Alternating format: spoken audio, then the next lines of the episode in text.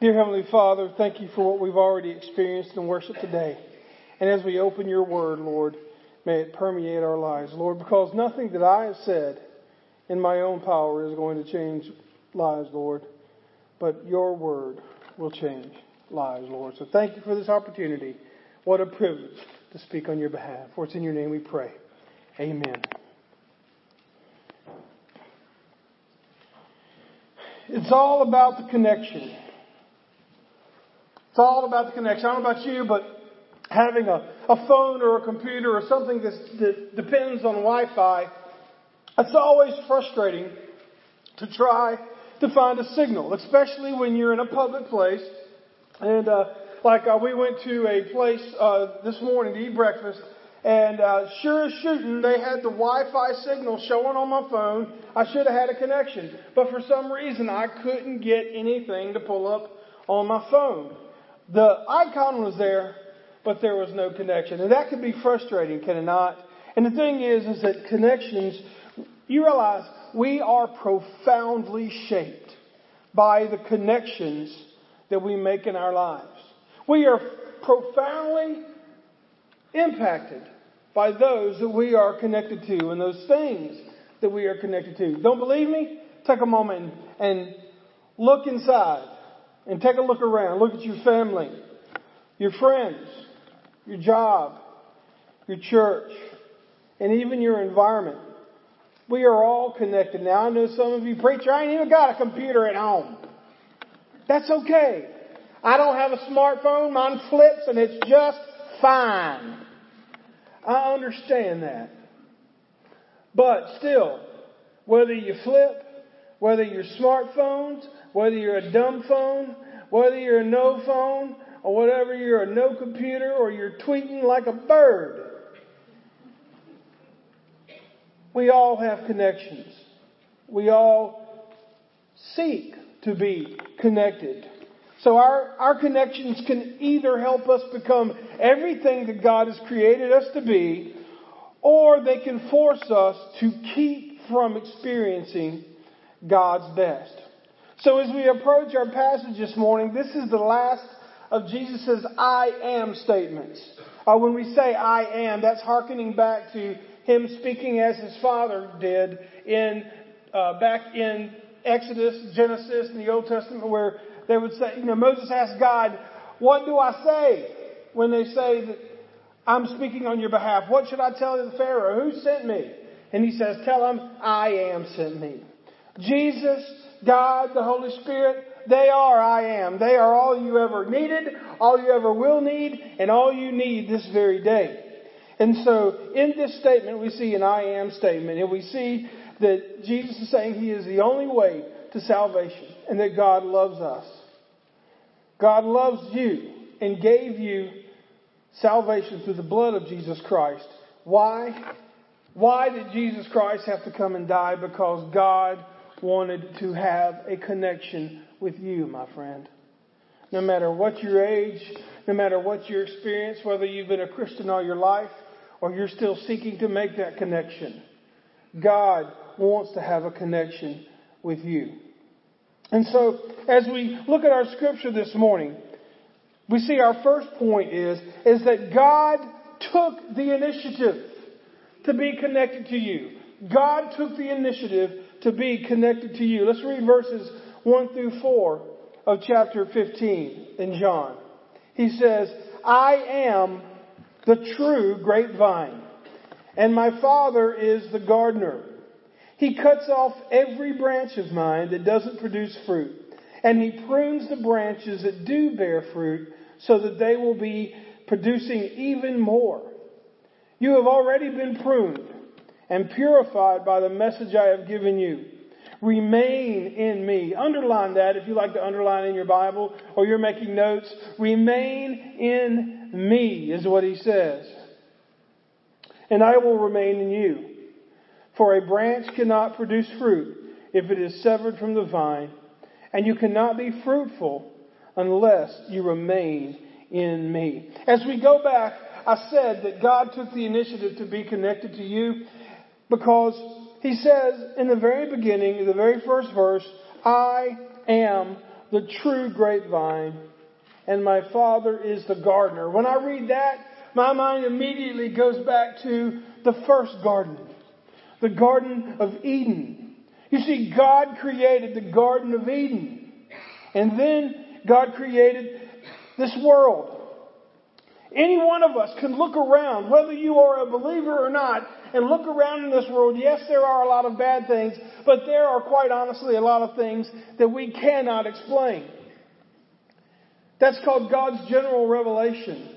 And God is here, and God has created this world. And then after He created the world, God created Adam.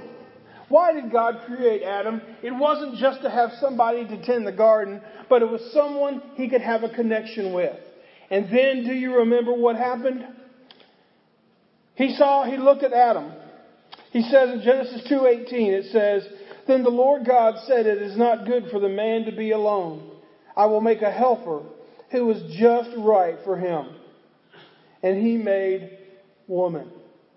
He created Eve. Why? Because he knew that Adam needed that connection. Folks, all of us are created to strive to worship God, and those of us that are lucky enough to find that and that are saved by Jesus Christ, we know the beauty and the power of that connection. But yet there are so many people that are filling their lives full of things that is keeping them from making that connection. Folks, we are wired to worship God. We are wired to worship something. You don't believe me? Did anybody watch any football yesterday on TV? Yeah, there are people that are worshiping their teams. I was the other day, the, the new thing, the iPhone 10 has come out. Do y'all care? No. That's fine. But there are people, there are videos of viewing these phones where the people are actually weeping and shaking because this phone has now been released. It's worship. Today, hopefully, when football's going on, there will be people that will be worshiping their teams. They've bought the jerseys, they've got the hats, they got the tailgate food. Woo! I ain't got time to go to church today at a ball game today. You know, I'm not throwing people under the bus that are football fans. I'm just saying, you can say what you want. We all worship something. Don't believe me? Every one of you are a teenager and at some point had a picture or a magazine of somebody that you idolize either on your wall or beside your bed or somewhere. For some of you, it might have been David Cassidy. Anybody remember him? Got one in the back. Some of y'all might have been Moses. I don't know. But, uh, but either way, we all, we want to know what's going on. We, we love that, see what's going on with our celebrities and especially, not today though. But, what we see here is that God created Adam, God created Eve. Why? So they could have a connection. And let me tell you something, my friend. The biggest target that Satan has fixed his missiles on, his fiery darts, his greatest target are the connections that you have with God and God's people. Because I don't know about you, but but uh, I've probably told you this before, but a while back, Donna took me. Sometimes she'll take me places and not tell me where it is, you know, for the surprise of it. So she takes me to some place, and and we are out in the middle of the country. I mean, the cows are looking at me, going, "What are you doing out here?" And I wasn't anxious until all of a sudden my phone said no signal. No connection. I thought, Donna, are you going to bring me out here and leave me for dead? What's going on here? No connection, lost, and, and so it's just that sinking feeling of, oh my goodness, what are we going to do? There's no connection. It's one thing to have, not have a cell phone signal or not have a computer signal, but it's another thing to not have a connection with our Creator.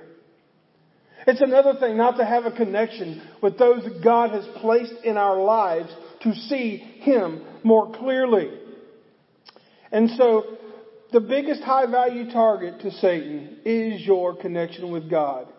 And by the way, if you've ever served in the military, studied military, or, or looked at tactics of people that are fighting in military scenarios, one of the first objectives of any army is to knock out communications. Because if they can't communicate, they can't assemble. And if they can't assemble, they can't fight. Satan is trying to knock out your communication with God, your connection.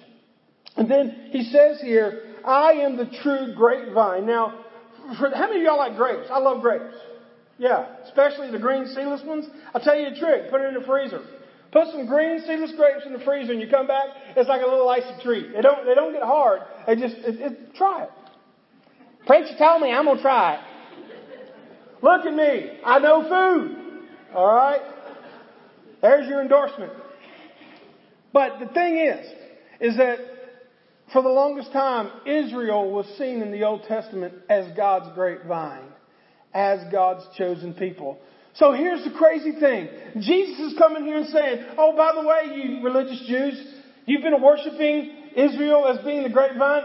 I am the grapevine. Woo, that made him mad. That made him mad. And so Jesus is the true vine. And we see here that the Father is the gardener, is the vine dresser. Jesus shows his willingness to submit to his Father and to complete his work of redemption.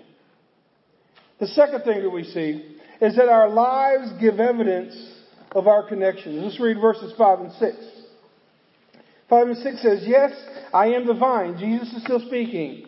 Yes, I am the vine and you are the branches. Those who remain in me, there's that, there's that phrase again. Those who remain in me and I in them will produce much fruit. For apart from me, you can do just a few things, right? You can serve on a committee if you don't remain in Him. You can, you can put a Christian bumper sticker on your car. No, it doesn't say any of that. It says, uh, if you do not remain in me, you can do nothing. Anyone who does not remain in me is thrown away like a useless branch and withers. Such branches are gathered into a pile to be burned. So what we have here is we have to have an honest evaluation of what type of branch we are. We see here, first of all, that you could be a bad branch. What is a bad branch? A bad branch is a pretender. Someone who acts like they are connected to God, but actually have no connection whatsoever. And there are plenty of people that, that look like Christians. That they, they, they tell you that they're Christians. But in their heart of hearts, they know that there is no connection, there is no life change, and they're living a lie. So you've got pretenders. And then you've got non-producers. Those that have accepted Jesus Christ, but refuse to do anything with it. I got news for you. Fruit that is not pruned and trimmed will die. I've said this before and I'll say it again. You can't receive Jesus Christ and still do what you used to do and enjoy it. You can't receive Christ and not be in His presence. You can't receive Christ and not want to do things from Him because if you do not want to do anything for Christ, you say, well, I've got my fire insurance. I'm not going to burn in hell, and that's all I want. I feel sorry for you. Because if all you want is to skate by with your insurance policy to not go to hell, you have missed the most productive, beautiful life that there ever is. You've got pretenders, you've got non producers, and you've got those that are not attached at all dead branches. So, folks, let me tell you something. Those of you that are believers, do not seek to find godly wisdom from dead wood. When you are in a bind and you need somebody to pray with you and to talk through scriptures with you, and when you need life advice, do not go to dead, fruitless branches. Oh, they will tell you what they've heard on TV. They will tell you what the opinion polls say, and they'll say what your friends will probably want. They'll say what you want to hear. But my friend, if you need advice and you need a good connection, you better go to somebody that's connected to the vine. Because that is where we get our nourishment. And then we see there's good branches, genuine believers who demonstrate their salvation by producing fruit. Let me tell you something. The fruit that you bear as a believer, hear me out here. The fruit that you believe, that you bear as a believer, it does not save you. Your works do not save you. But I'll tell you what, it reveals the salvation that's within you. I don't know about you. but I used to work in the peach shed. That's why I hate peaches. I worked in the cull section where you took the bad ones and took the best of the bad ones and put them in a box. I can't tell you how many peaches I've grabbed and squeezed and they fell apart in my hand. Don't like peaches. But you know what? Those fruit, those peaches that were good and pleasing. Some of you right now say, "Oh, preacher, quit talking about peaches. I'm gonna go out and get one." That's okay. But why do you like a good peach? Why do you like a good apple? Why do you like a good grape? Because it is sweet and it is pleasing and it is tasty. That is what the world is craving for today. Believers that are ripe and producing and sweet and have the, the Spirit of God within them and giving them good, godly advice and love, not in a I'm better than you way, but just saying, look, here's my fruit. This is what God is doing in my life. Let me tell you how He can do it in yours. But here's the bad thing. Almost, it's, it's not a bad thing, but it's kind of a catch-22. If you are a good branch, I can guarantee you this. You will be pruned. Mm. Pruning is the most important part of growing grapes. You realize vine dressers are trained for more than two years just to learn where to cut on the vine. Now, now the, the grapes that we get at the store, they're good and tasteful, right? But over there in the Middle East, especially where Jesus was, these would be like mini grapes compared to what they grew over there. And I'm sure as Jesus is teaching this, there are vineyards around and he's showing the people, look, look at all this fruit. And he's, he's, he's comparing this. And what is pruning? Pruning is a process that preachers call sanctification. Can you say sanctification? Good, you have just said a church word. Congratulations.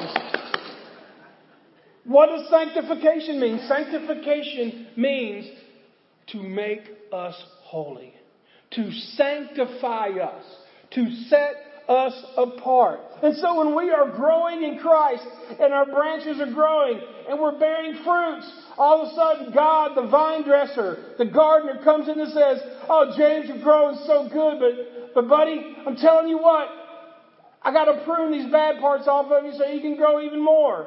And I'm like, oh no, no, no, no, don't, don't, don't prune. And he cuts. And it hurts like the devil.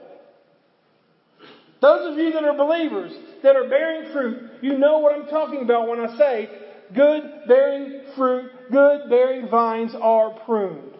And some of the things that we've gone through in our life, either by our own mistakes or just God simply trying to teach us a lesson, those pruning experiences have made the beautiful fruit that He is bearing in our lives today. Was did it hurt? Yes, it did. Is it beneficial? Absolutely. If our pain can help one other person along the way grow closer to God to get that connection, it's worth it. I tell you what, my friend, if God is not pruning you, you're not connected. You're not connected. It's a process of becoming who He wants us to be. And then we see that our Heavenly Father is never closer to us than when He is pruning us. Listen here, my friend. If God is pruning you, if God is working on you to get rid of those areas in your life that are bad for you, if God is pruning you to love Him, to spend time with Him, and to talk with other people about it, if God is pruning you and taking you through good times or bad times, you know what that is a promise of? His hands are on you. If God is pruning you, His hands are on you. And I know of no other hands I would want to be in. The same hands that created this world are the ones that we are in the hands of when we are being pruned. So you're either going to be good fruit or you're going to be dead, dead fruit. And so he talks about remaining. What does it mean to remain? The relationship with Father and the Son. Jesus is remaining. I mean, it is, it is a choice that we must continually make to remain in Him, to keep ourselves connected. We are saved by His power and we are held by His power. But sometimes we stray. We, we've got a lot of new babies in our church. Praise the Lord. More on the way. And we've got some that used to be babies. And if you've ever had, held a baby, especially when they get to that age, they don't want to be held. And you say, oh, I, yesterday I was just picking you up, and now you just don't want anything to do with me. Kind of hurts a little bit, doesn't it? But they don't want to remain in your arms forever. They want to do what they want to do. They want to walk the way they want to walk. They want to get into the cupboards. They want to, to, to do things that they're not supposed to do. They always, they still love you, but it's hard for them to remain in that status. Folks, we must remain in the arms of Jesus. Remaining in Christ means we should expect and welcome His pruning. So let me give you a, a quick uh, connection check. A connection check. Do you want to know if you're connected? If you were to call up the Geek Squad and say, I can't turn on my TV. And they might say, well, is the power plugged on? And they would say, yes. So, number one, Jesus is the vine. We are the branches. Number two, producers are alive. Pretenders are dead. If you are producing fruit, you are connected. And then the third thing, producers bear fruit, pretenders are thrown in the fire. The last thing is that we need to strengthen our connection today. How do you strengthen your connection? Number one, study His Word. Study His Word. There's no easy way around it. I was talking to my friend today in Bible study. He says, How do you lose weight? I said, You see this thing on your face? Keep it shut. Do some exercise. That's how we lose weight, isn't it?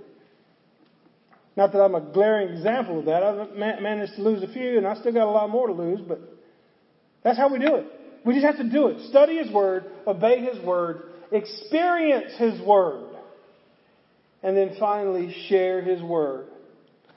So the first step in remaining in Jesus is to establish a connection with Him. It says in verses 7 and 8, but if you remain in me and my words remain in you, you may ask for anything you would want, and it will be granted. When you produce much fruit, you are my disciples. This brings great glory to the Father. If we are connected, we will bring glory to the Father. And I'll close with this. I was uh, trying to clean up a little bit yesterday, and I found, and I, I stumbled upon my old yearbooks. Any of y'all still keep your old yearbooks? Why do we keep them? I know why. When you see the obituary, who is that? Do I know them? Let me go back and look. Boy, they have changed. See him on Facebook, get a friend request. Who is that? You go back and look, and then and you figure it out. But I looked at I looked at that yearbook, and I looked at all the pages. Do they even do yearbooks anymore? Uh, they're probably like eighty dollars a pop, aren't they?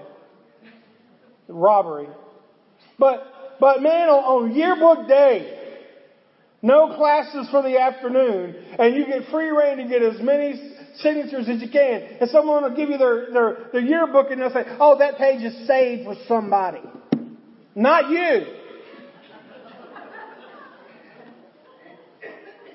and then you sign. And I look through all these signatures, and you're like, oh man, we'll be, we'll, we'll know each other forever. Have a great summer. We'll see you next year blah, blah, blah, blah, blah, blah, blah, and all this kind of stuff. And hey, at the moment, it was very sweet. But folks, think about it. Have you ever been close to somebody and then just because of time, you drifted away from them? Just drifted. Slowly but surely, your, your sets of friends changed. Slowly but surely, you met that special someone to where you didn't care about anybody else anymore. You want to be with that person that you're with. And over time, it, it doesn't mean that we are, are discarding them. We mean to, but folks, we just drift away. But now, if you're lucky, you have one or two people that you strive to maintain a friendship with and keep that connection. Folks, my friends, our connection with God, it is very easy to drift. To drift away. You can be in church every Sunday and still be drifting, my friend. Focus on your connection with Christ today. If you are drifting from Him, come back. If you are not connected with Him, if He is not your Savior and Lord, make today the day that you connect with Him. Let's pray. God, I thank you so much for your word. I thank you, Lord, that we can remain in you and produce much fruit. But Lord, for some in here, their connections are, are clouded. Their connections may be broken. Maybe their connections have never been established with you.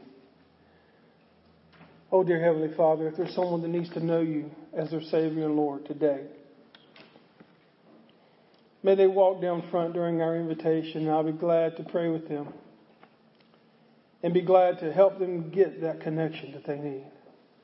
Our church would rejoice to see one person come down this aisle.